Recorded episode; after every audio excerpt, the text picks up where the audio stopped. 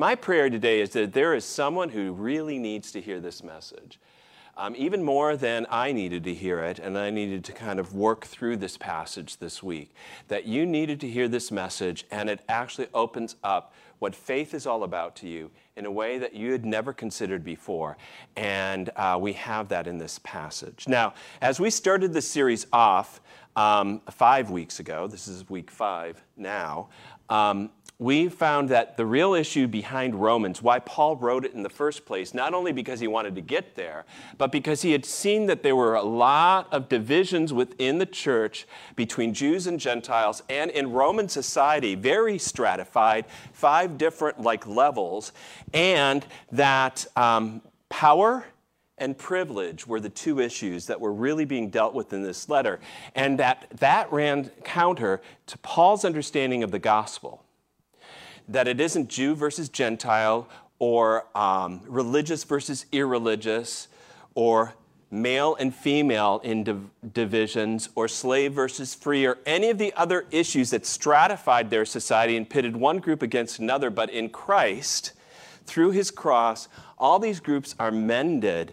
and brought together, and a relationship with God at the core of it. We have a mended relationship back with God where we were once broken. And this is absolutely important. It's not just because we want to be egalitarian and treat everyone the same, but because we have, by faith, equal, full access to God and His goodness and His grace. And we see that in the person of Abraham. And so Abraham becomes the case study for Paul of why this is true. That it isn't something novel, that it isn't something new that Paul just came up with. He didn't change Jesus' words or his understanding, and Jesus didn't change what God was doing since the beginning. But faith has always been, all the way through, the way that we are connected to God and each other, and by grace that we are saved through that faith. We're going to read 1 through 5 and then 13 through 25, not quite the whole chapter. What then shall we say was gained by Abraham, our forefather, according to the flesh?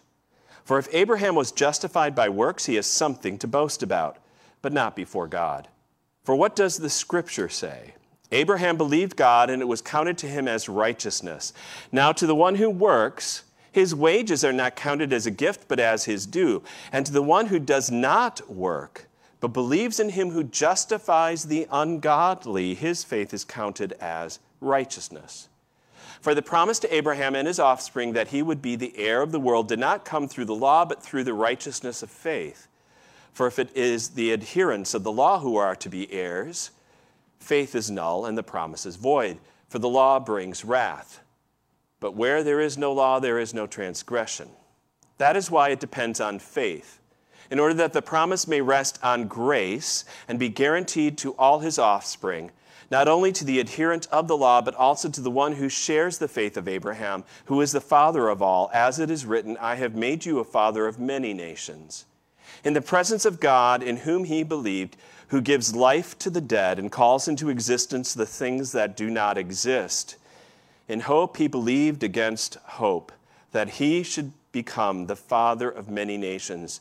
So he had been told, So shall your offspring be. He did not weaken in faith when he considered his own body, which was as good as dead, since he was about a 100 years old, or when he considered the barrenness of Sarah's womb. No unbelief made him waver concerning the promise of God, but he grew strong in his faith as he gave glory to God, fully convinced that God was able to do what he had promised. That is why his faith was counted to him as righteousness.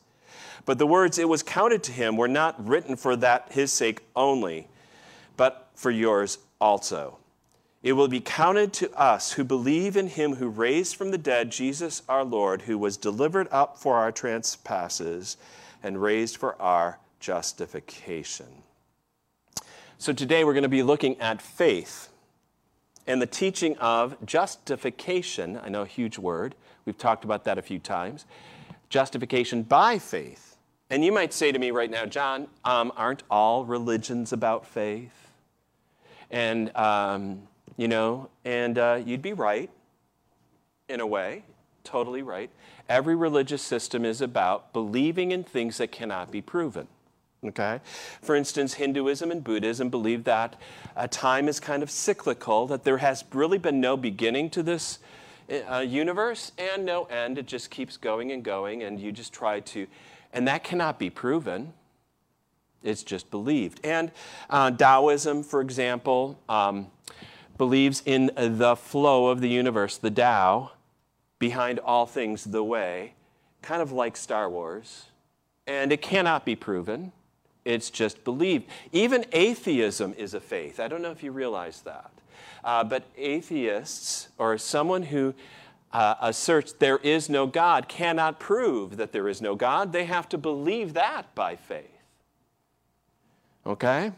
But when, God, when Paul talks about faith here in Romans chapter 4, he's delineating faith not just as a belief in what can't be proven, but something that is really extraordinary. Something that isn't just mere believing in what cannot be seen, but something that believes in specifics, promises of God. And today in our series, we're going to find out how radical this is, how available it is, and how vital it is. And first of all, we're going to look at how radical. And I love that word radical. You might not like it and go, oh my goodness, I don't want to be radical. Do you know what the word radical? It comes from the Latin radix. It's where we get the idea of a radish. And what is a radish? Probably a vegetable you don't like, but it's a root. And what the word radical means is it's the root, it's the subs, it's what from everything else comes. And so when we're talking about faith in the Bible, it is the radical, it's the root cause, it's what's behind it all. You can go all the way back to the beginning of the Garden of Eden and see faith is something that God has called Adam and Eve to believe him at his word rather than what they thought or what they experienced and what they wanted. And of course, they kind of failed that. But already at the beginning, faith is absolutely important. But Paul doesn't go back to Adam and Eve because, in one sense, going back to the Garden of Eden would be going back to a time before the brokenness of this world. And, you know, so he goes instead and uses Abraham as a model, as a case study of how faith actually does work in this world and what faith really is and how it goes about, and how Abraham is the one who becomes the father of Isaac, the child of promise that God promised him at the age of 99 that he would have, and that he becomes a grandfather of Jacob, whose name is changed to Israel, who is the father of the Jewish people. So Paul first says that faith is radically different than what you think it is. Because he says it is not by works. Faith and works are total opposites. In Romans 4 5, he says, And to the one who does not work, but believes in him who justifies the ungodly, his faith is counted as righteousness. So you could say faith is actually so radical because it's the unwork like the Uncola. Do you, I'm, I'm really dating myself. Uh, Seven Up was called the Uncola because it was the other drink, not Coca Cola, but it was the opposite of. And what does that mean that it's not a work? You don't have to manufacture faith. It's not like you have to figure out, okay, do I have the faith gene? Can I actually believe as if it's something that you have to do? You don't have to be implicit implicitly optimistic about life in order to be a follower of Jesus. It's not a human quality at all. Faith is radically different from something that you could do. Paul says Abraham's that model of faith, and Abraham, if you look at Genesis 12 and following through the 20s, that whole story of Abraham, Abraham does nothing. Okay? He believes. God promises, and Abraham responds by believing him. Faith is actually nothing in itself, it depends on what God has promised. So Paul says Abraham's that radical trust in God is being shown right here in what God has promised. If God didn't promise anything, there's nothing to believe in. You know, I don't even have faith in my own faith. Do you understand what I mean by that? It's like, oh, look at how strong a faith. That, I don't try. Faith is always grasping outside of itself. And anytime I start looking at myself and seeing how much faith I have, boy, does my unbelief start coming in because, man, I question things all the time and it was like, it's shaky ground. Faith depends totally on God's promise. So, in other words, you know, you've probably heard if you have faith, you can move mountains. Okay? Um, that's not actually accurate. You go like, what? Doesn't the Bible say that? what it is is faith the size of a mustard seed, that is the smallness of faith, it's not anything in it itself. You trust in a God who can move mountains. It's God who actually does it, and your faith only holds on to the God who does it. It all depends on the promise that God has given. Um, one sense you could say this here's an analogy, okay? Faith is a lever. I don't know if you've ever heard of the man named Archimedes. Anybody? Anybody? Yes? Okay. What is he famous for? Being Archimedes. he was the one who came up with the phrase, Eureka, I discovered it. Did you know that? Okay. Well, I just Wikipedia this stuff, so it's not like I. I it's kind of like Alex Trebek. I mean, have you ever figured out that he doesn't really know that much? He just has the answers. So it's easy to look smart if somebody gives you the answers and they're in front of you, right? So um, that's kind of me in a sermon. Anyways, Archimedes said that, but he also said this. He said, Give me a lever long enough and a fulcrum on which to place it, and I shall move the world. Have you ever heard that before? He's, and faith, I'm saying, is like a lever. Do you realize he didn't say, Give me a lever and I can move the world? He said, Give me a lever and a firm place to stand, or the fulcrum that won't be movable and I can move the entire planet. I can move mountains with a lever, not because of the lever, but because of the firm place to stand. Faith is nothing if it doesn't have a firm promise of God to stand on. A lot of people today just are into believism. If I just believe it, it'll happen. You know? Um, no. I'm sorry. It's not magic. Faith doesn't have power in itself to make things happen, it has to be based on God and His promises. You know? So magically things will happen if you just believe and you have the power of positive thinking, it'll change. No, it won't. It's the promises of God that make faith to have any power at all. Faith is merely like the vehicle, the vessel for God's work and God's word. So I would say, watch out for preachers who talk about faith all the time and how much faith you better have. Because when a preacher really believes, he will focus on Jesus and on God's promises and the goodness of God and not on faith itself. So faith is radical. It's a radical reliance. It's the root reliance on God and His promises, period. And so that's our first point. Our second is how available it is, because we find that in uh, Abraham's example. Now, what's fascinating about the Abraham story, you didn't need to go to Sunday school for decades to figure all these things out, but I'm just going to, um, is the fact that um, when you read in the book of Genesis, he appears right after the flood of, in Noah uh, and Babylon and the Tower of Babel, nations are scattered, and then God chooses this one person, Abraham. At the end of Genesis 11 and the start of Genesis 12, and you learn very little backstory about Abraham. I think that's intentional. The only thing that you learn is that his father's name is Terah, and that you find out he's from Ur of the Chaldees, and that there's nothing necessarily extraordinary about Abraham. What you do find out later in Joshua chapter 24 is Joshua records that Abraham's father Terah worshiped idols, as well as Abraham's whole family. That's the only thing you find out about his backstory.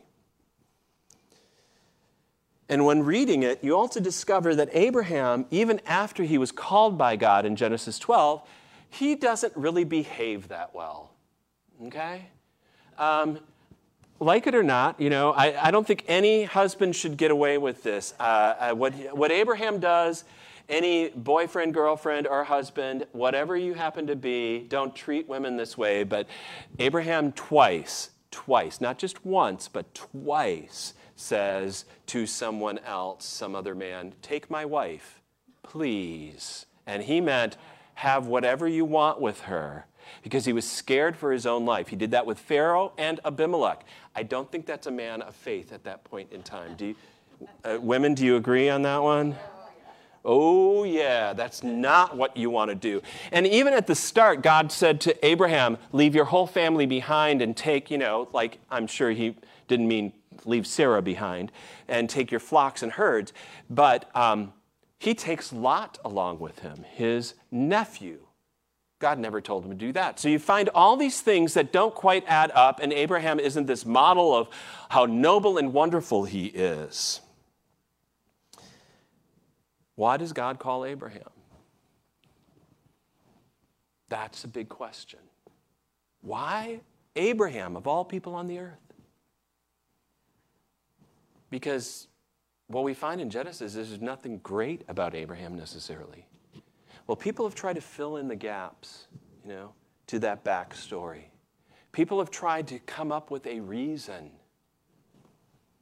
For instance, Genesis Rabbah, you've probably never heard of it. It's part of the Mishnah. It's a midrashic text that was probably compiled around 300 AD and the history might have gone back into oral tradition quite well before that. The Midrash is commentary, like on the book of Genesis, Genesis Rabbah.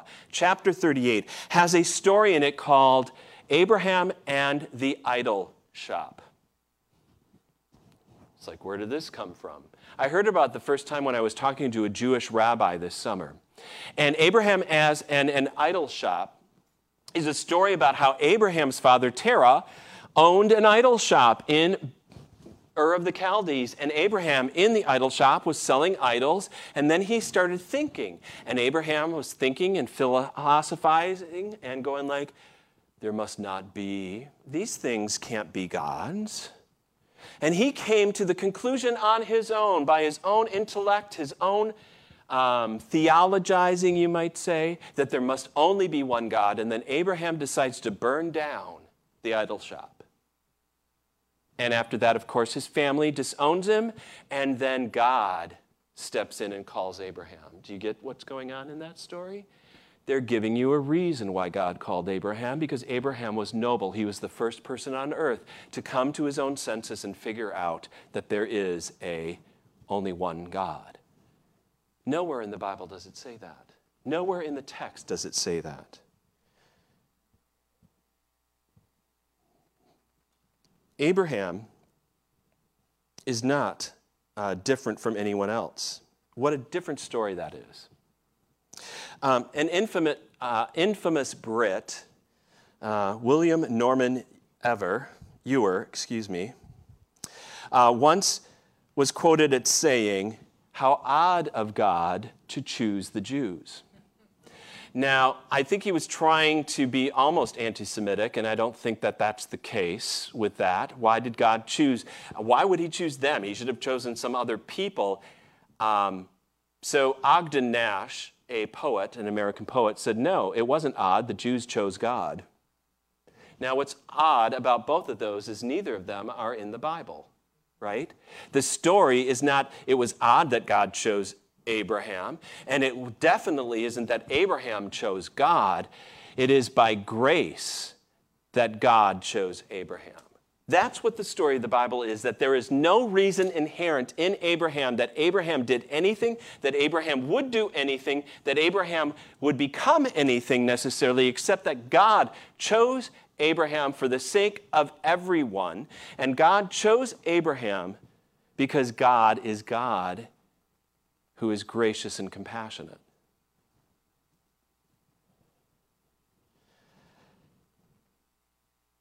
That's definitely radical. What that means is no one is excluded from believing.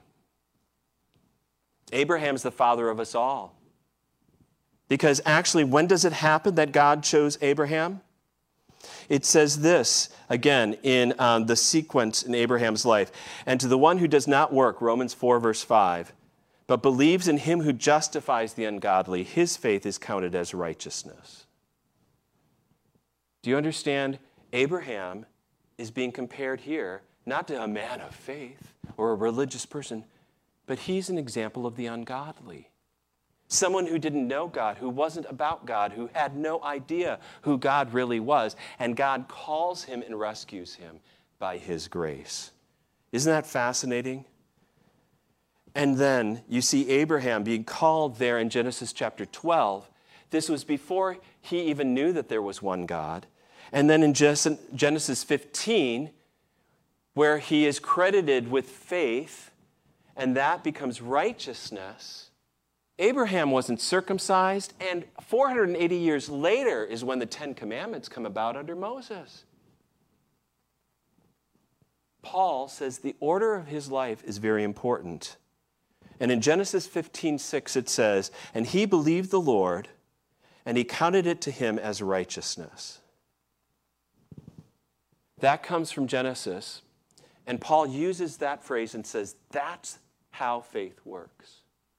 Faith is believing the promise of God, and then God says, That is your righteousness. Now, that word, I love that word here for counted. It's the word logizomai in Greek it's used. And it's where the word logic comes, right? But God's logic is such that he creates what isn't there. And how Timothy Keller says, what this really said, it, it's really to credit to someone. And to credit something is to confer a status that wasn't there before. So, Abraham had no righteousness. He believed God at his promise, and God then gives to him what he doesn't have that righteousness. That's the type of faith everyone can have. No one is excluded. No one is excluded from being able to believe because God gives that. It's credited to you. That's why Paul says Romans 4:16 in this passage. That's why it depends on faith in order that the promise may rest on grace and be guaranteed to all his offspring, not only to the adherent of the law but also to the one who shares the faith of Abraham. Abraham's the father of us all. And here's something I think you don't maybe realize because we hardly ever get promises given to us in our lives. Not real promises, they're usually conditional clauses. If if you'll give me this, then I will do this, right? I mean, that's how you buy a car. If you will make these payments, then you get this car. Do you understand? We make contracts and deals all the time. But when God makes a promise, He has no if in the middle of it. Never. God doesn't say to Abraham, if you're faithful to me, because Abraham wasn't always faithful. We just said that. If you believe enough, Abraham didn't always believe. He, in fact, along with Sarah, laughed when God was promised to give him a child. And that's why they called him Isaac, which means to laugh. If you perfectly obey me, Abraham didn't, if you give back to me enough, God's promise is unconditional. He doesn't put an if in the middle of a promise. And so faith is open to anyone. And if you want to use an if at all, it's only on our side of it. If you're ungodly, you can still believe. If you're religious, you can still have faith. If you're breathing, you can believe. If you are irreligious, you can believe. If you're skeptical, you can believe. If you're rebellious, you can believe. Faith is open to you because it's available to you, because it's not something you produce, but it's just the response to God's promises. So it's here for you. That's definitely a radical interpretation of Abraham's life. Paul is just taking what the Bible already has said about Abraham and he's not, he's maybe departing from some of the Jewish understanding of his day because they wanted to take pride in the fact that Abraham was such noble character or had done something to deserve. There is no deserving of a relationship with God. but there is a God who graciously wants to give you one. Christians can do this too, because I grew up in a small town with a big church. In fact, the church was bigger than the members of the town. There were, seriously, there were 4,000 people in the church and 3,000 members of the town. And there was this um, kind of almost chip on the shoulder of, look at my heritage. I was one of the founding members of this church 125 years ago. Now it's 175. I was a kid back then. You know, um, I would, you know, I look at all the pastors in my family. You know, all of these things. I don't know if you've ever heard of that type of stuff in church, and it's a bunch of baloney. Because the Bible undercuts all of that stuff with Abraham. Doesn't find anything in Abraham and everything in God. And I'm glad it does, because then I don't have to worry about whether I can believe. If I'm going to be disqualified because my faith is not quite as strong as it should be, it, that I'm not loving as others are, or I'm, not, I'm struggling a little more, I have more doubts or questions than others. But that also means there's no excuse. That is, there's no excuse of why you don't believe. And I've heard people say, oh, well, you're a pastor. It must be easy for you. It comes naturally. It doesn't come naturally. It does not come naturally. It comes supernaturally by the gift of the Holy Spirit. It's the only way anybody believes. I love what Soren Kierkegaard said. He said, God creates out of nothing. Wonderful, you say, yes, to be sure, but he does something still more wonderful. He makes saints out of sinners or he takes the ungodly and makes them righteous. That's what happens in Romans chapter 4. So, that's the second point. It is totally available to anyone because we all fit into that, quote, ungodly, just like Abraham. Thirdly, we learn how vital this is faith how absolutely essential faith actually is. The one thing God calls for you to have is faith. He does not call you to be smart. He doesn't call you to have good grades. He doesn't call you to be virtuous. He doesn't tell you to have morals or standards as the vital thing that you must have. He doesn't say you better be powerful or you better be well liked or you better uh, have good character in order to qualify. He only says, trust me. Trust me. And that makes all the difference. Hebrews uh, in chapter 11 puts it this way Without faith, it is impossible to please him, for whoever would draw near to God must believe that he exists and that he rewards those who seek him. In other words, faith is the only thing that's ever going to make you righteous or mend any of your relationship with God or anyone else.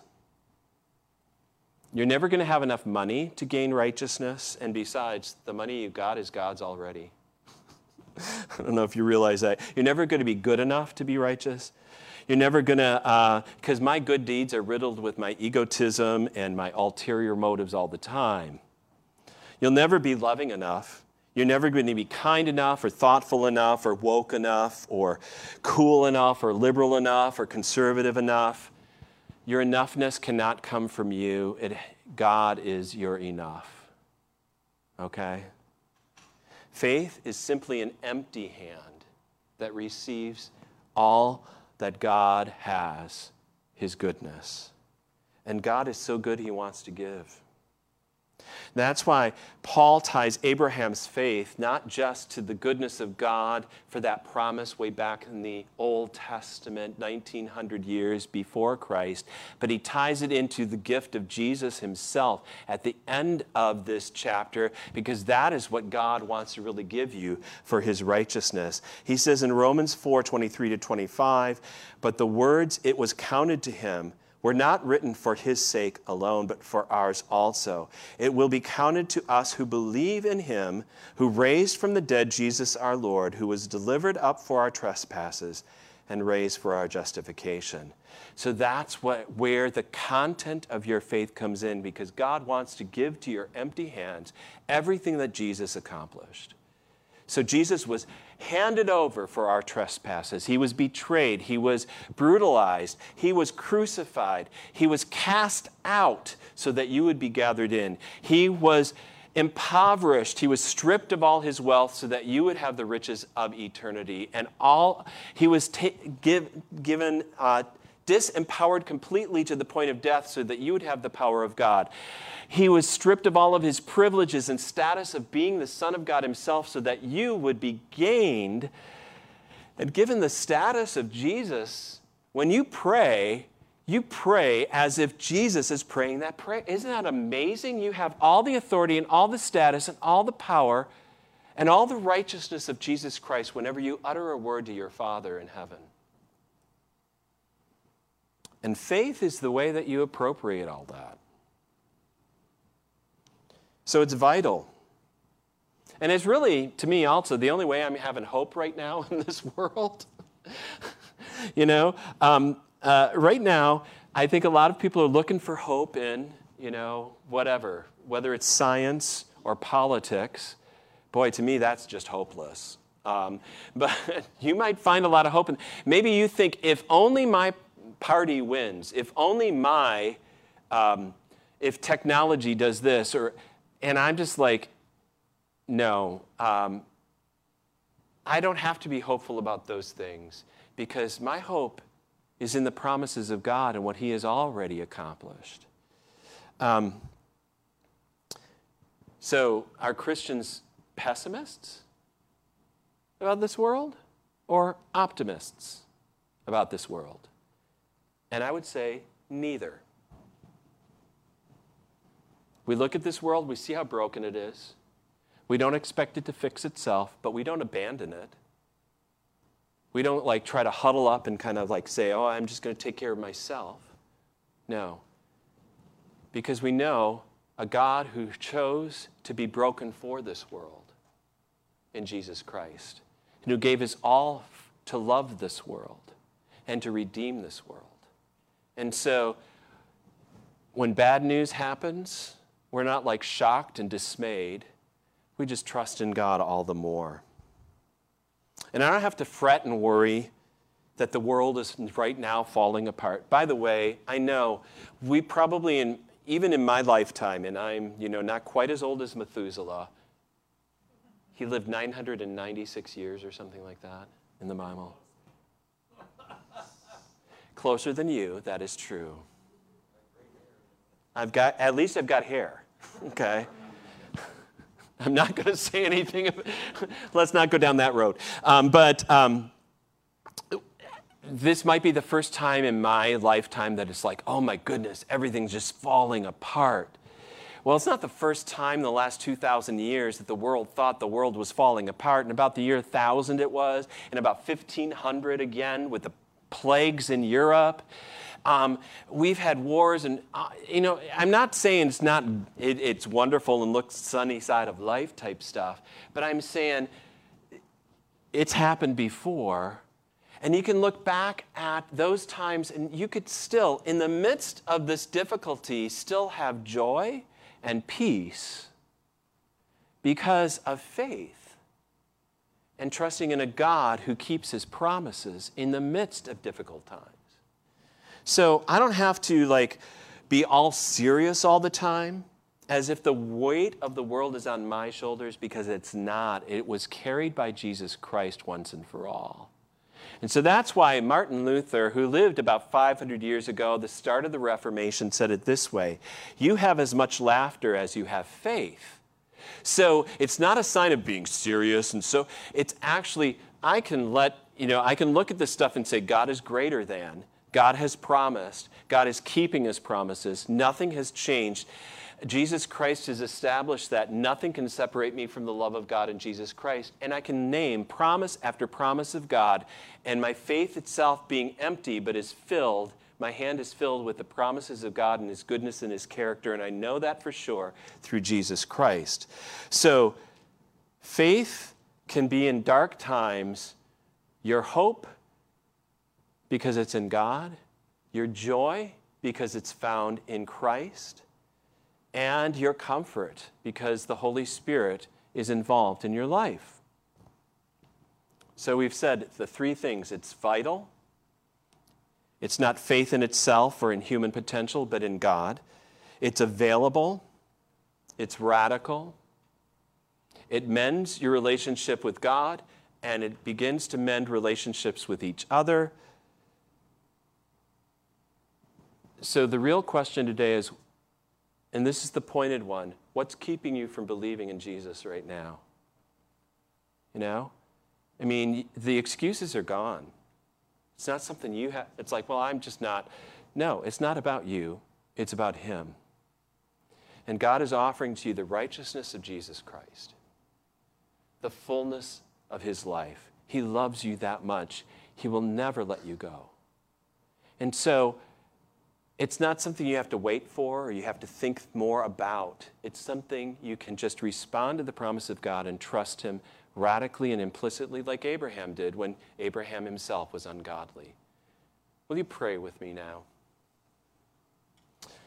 Lord God, um, thank you for this wonderful example that Paul sees in the case study, the first, the man of faith, but the man of also humanness and brokenness, Abraham, whose life was a shambles without your grace, but who held on to your promise through it all, Lord. And we pray now, I pray especially for those who have struggled and have doubted and have been confused and thought, well, I just don't have it. That they can let go of all those things and realize they don't have to have anything when they come to you. In fact, being empty of everything is the way to actually approach you and to receive our righteousness, the goodness of Jesus Christ, as the only thing that makes the difference, Lord. And so I pray, Holy Spirit, you are eliciting faith and bringing that response of faith in, in all of us who are hearing this message today, your gospel and goodness. For you want to mend our broken relationship with you and our broken world through faith, by grace alone. I pray, Lord, too, today, for those who are looking to you for all good things. There are people in our congregation who are struggling right now, Lord God, with their physical health. And those who might be struggling with their financial stability, Lord God, and those who are wondering their purpose and doubting themselves in this world. There are people who are probably, uh, Lord, I know, because we're all struggling with these things, facing um, anxiety and depression about everything that's going on in this world, and it's so easy to get caught up in our own situation and not look to you for good things. So I'm praying, Lord God, that you turn our gaze to you alone and that we would see your goodness and grace in our lives. I pray, Lord, specifically for those who need your healing touch. For Andrea Blankenship, as she awaits a clinical trial, we pray that you would bring it about soon, Lord, that we get good news this week from Moffitt up in Tampa, that she is able to, that you open that door, and we can praise you for it, and that you would bring your healing there. For Kai, this little child out in California who's undergoing chemo for a year because of a tumor. For Chris, who's also facing a brain tumor at this time, that you would bring your healing touch. For Vern, as he recovers, O oh Lord, at home.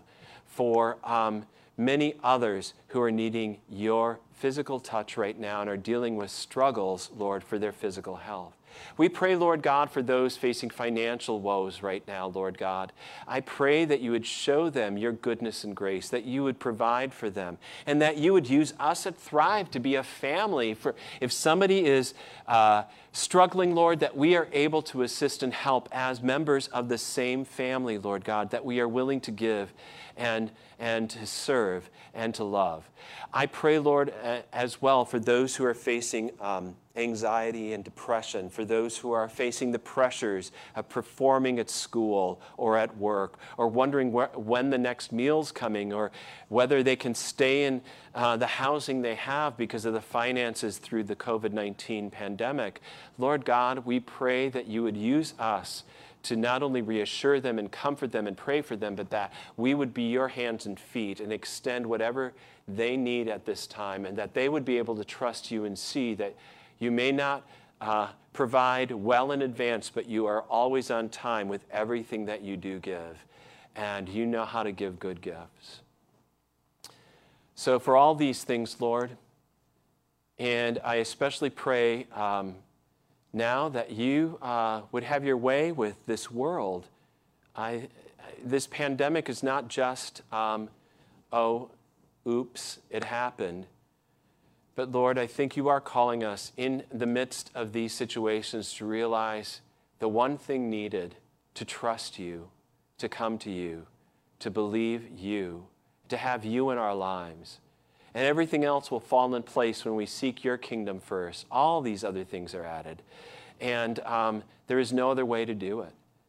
So, Lord, use us to serve this community in an effective way and help us to be as uh, approximately as compassionate as you are to others and understanding. That we would be aligned, Lord Jesus, with everything that you are, so that people see you and not us. That they recognize they can trust you and that you can carry them, that you have carried them upon your back through the cross and the empty tomb, and will give you, give to them your righteousness. All this we pray in your precious name, dear Jesus. Amen.